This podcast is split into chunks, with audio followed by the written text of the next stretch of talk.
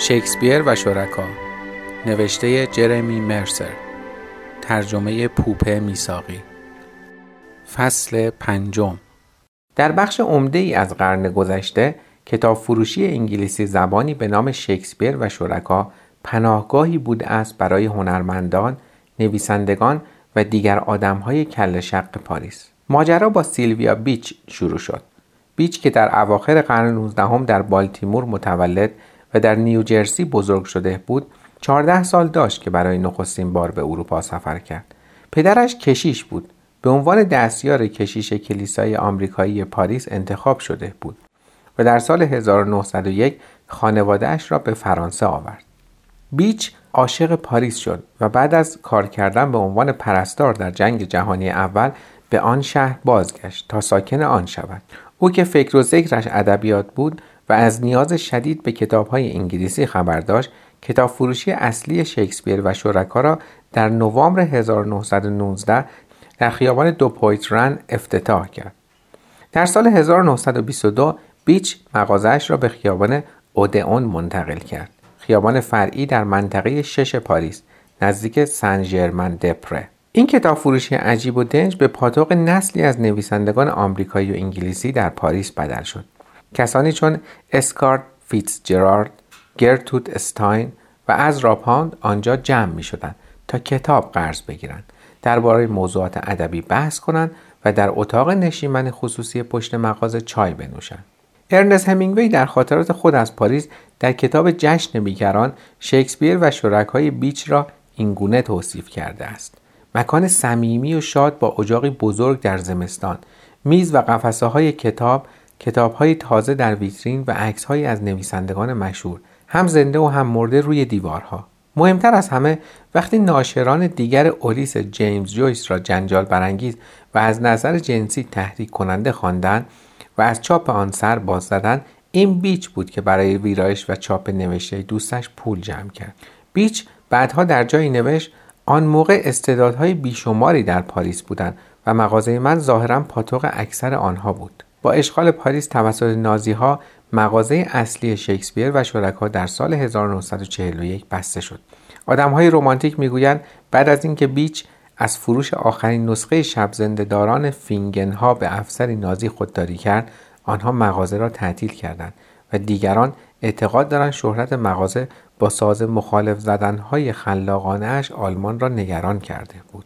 قضیه هرچه که بود، شکسپیر و شرکا در طول دوران اشغال تعطیل بود و بیچ جنگ جهانی دوم را در اردوگاه گذراند. وقتی در سال هزار و نهصد و چهل و چهار همینگوی همراه نیروهای آمریکایی وارد پاریس شد، خود شخصاً ساختمان کتابفروشی را آزاد کرد، اما بیچ ترجیح داد بازنشسته شود و دیگر هرگز درهای مغازه را باز نکند.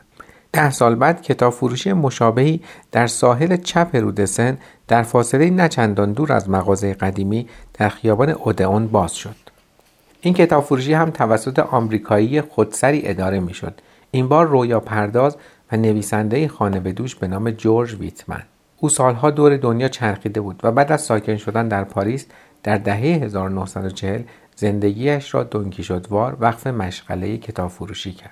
جورج دوازده دسامبر هزار و نهصد و سیزده در ایست اورنج نیوجرسی متولد شد و نخستین فرزند از چهار فرزند والتر و گریس ویتمن بود.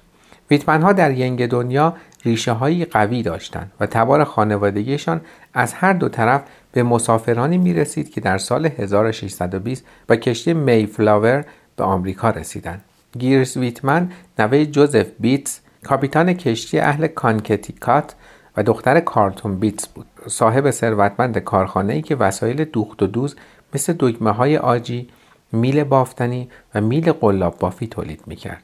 پدر گریس مردی مصمم بود با شامه‌ای قوی برای تجارت.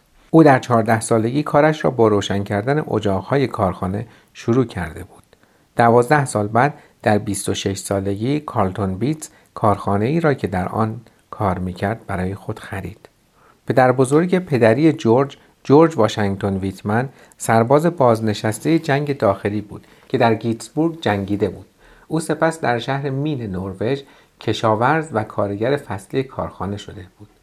پدر جورج، والتر ویتمن، در بنگاه کتاب آمریکا در نیویورک ویراستار و نویسنده مطالب علمی بود. در سال هزار و نهصد و شانزده از کارش در بنگاه استعفا داد تا به عنوان استاد در کالج معلمان سلم در ماساچوست مشغول به کار شود. پدر جورج بعدها پنج کتاب درسی برای دبیرستان نوشت و مجله تخصصی فصلنامه جامعه علوم را پایه‌گذاری کرد. تا امروز یکی از ارزشمندترین دارایی‌های جورج یک جلد فیزیک خانگی تألیف پدرش بود. نشانه دقیق کتابفروشی این است: شماره سی و هفت خیابان بوشری.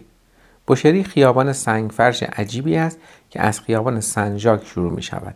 یک بلوک ادامه پیدا می کند به پارک عمومی سن ژولین لو پور می رسد. بعد دو بلوک دیگر ادامه پیدا می کند و در میدان روستیف دو لابراتون تمام می شود. کتابفروشی در آن قسمت بوشری است که نزدیک خیابان سن ژاک است و به لطف تصادفی عجیب در برنامه‌های شهرسازی فقط در سمت جنوبی آن ساختمان وجود دارد و دید عالی کتابفروشی هم به همین خاطر است. این سر خیابان مخصوص پیاده هاست، اما این تنها بخشی از دلیل آرامش خاص آن است. یک باغچه عمومی هم هست که کتابفروشی را از رفت آمد سریع ماشین ها در کید و مونت بلو جدا می کند و بعد پیاده رو در مقابل شماره سی و هفت خیابان بوشری پهن می شود تا میدانگاهی تقریباً خصوصی برای شکسپیر و شرکا درست شود. گل سرسبد این فضا هم دو درخت گیلاس جوان است و علاوه یکی از آبخوری های سبز رنگ والاس که شاهانه در کناری جا خوش کرده است. همه اینها آرامشی به کتاب فروشی می دهد که در بحبوحه جنون و سر و صدای مرکز شهر پاریس تکان دهنده است. اما در مورد خود کتاب فروش، شکسپیر و شرکا دو ورودی دارند. وقتی رو به مغازه ایستاده‌ای، قسمت اصلی مغازه با در باریک سبز رنگی که من روز مهمانی چای از آن وارد شده بودم سمت راست قرار دارد. همینجاست که تابلوی چوبی سبز و زرد مشهور شکسپیر و شرکا و ویترین بزرگ آن را می‌بینی. در سمت چپ مغازه اصلی قسمت دوم و کوچکتر قرار گرفته است. اینجا اتاق عتیقه هاست. اتاق عتیقه ها علاوه بر قفسه‌های کتاب‌هایی که قدمتشان به صدها سال می‌رسد، یک میز تحریر دارند، یک مبل راحتی دوست داشتنی و البته تختی که قژقژ می‌کند اما کاملا قابل خوابیدن است. وقتی بعد از قهوه هم با فرناندا به کتابفروشی رسیدم، هوا رو به تاریکی بود و چراغ‌های خیابان داشتن دور و برم روشن می‌شدند. ویترین مغازه اصلی با نور زرد ملایمی در تاریکی آغازین شب می‌درخشید و پیرمردی با کت و شلوار چروک و نگاهی به دوردست‌ها پشت صندوق نشسته بود. از عکس‌هایی که روز قبل دیده بودم می‌دانستم که این مرد جورج است. نفس عمیقی کشیدم. خودم را جمع و جور کردم و رفتم تو. در قژقژی کرد تا ورودم را اعلام کند، اما جورج همچنان غرق در افکار خود به آن طرف پنجره خیره شده بود. در نور نامتعارف مغازه توانستم موهای سفید و نازک به هم ریخته‌اش و چین و چروک‌های باریکی را که بر صورتش خط انداخته بود ببینم. بعد از لحظاتی طولانی، انگار که از خواب بلند شده باشم، سرش را تکان داد و برگشت. به من نگاه کرد. چشمان آبیش به شکل باور نکردنی روشن بود. پرسید: چی می‌خوای؟ صدایش چنان زمخت بود که قدمی به عقب برگشتم. به تته پته افتادم. جمله‌هایی را که تمرین کرده بودم فراموش کردم و زیر لب یک چیزهایی گفتم راجع به این که نویسنده‌ای هستم که جای دیگری ندارم بروم. آخرش گفتم خیلی نمیمونم، فقط اونقدر که روپاشم. روزگار بدی دارم. همونجا ایستاد و با آن چشمهای کم رنگش براندازم کرد. زمان متوقف شده بود. کتاب نوشتی؟ سرم را به علامت تایید تکان دادم. خودت چاپشون کردی؟ چاپ کتاب با پول شخصی خیلی شرم‌آور است. نمایش عمومی این که در خلاقیت به استیصال رسیده ای. با وجود عصبی بودنم سوال جورج به من برخورد. هرچند که کتاب‌های جنایی که نوشته بودم ادبیات عالی حساب نمی‌شد، ولی به موفقیتم افتخار می‌کردم. در حالی که سعی می‌کردم عصبانیتم را نشان ندهم، جواب دادم نه، به هیچ وجه. نمی‌خوام بگم کتاب‌هام بهترین کتاب‌هایی هستند که تا به حال نوشته شدن، اما من یک ناشر واقعی داشتم. جورج پشت دستش را به سمت من طوری تکان داد انگار که دارم مزخرف میگویم، اما لبخندی بر پهنای صورتش نشست. یه نویسنده واقعی سوال نمیکرد، فقط میومد تو و یکی از تخت‌ها رو برمی‌داشت.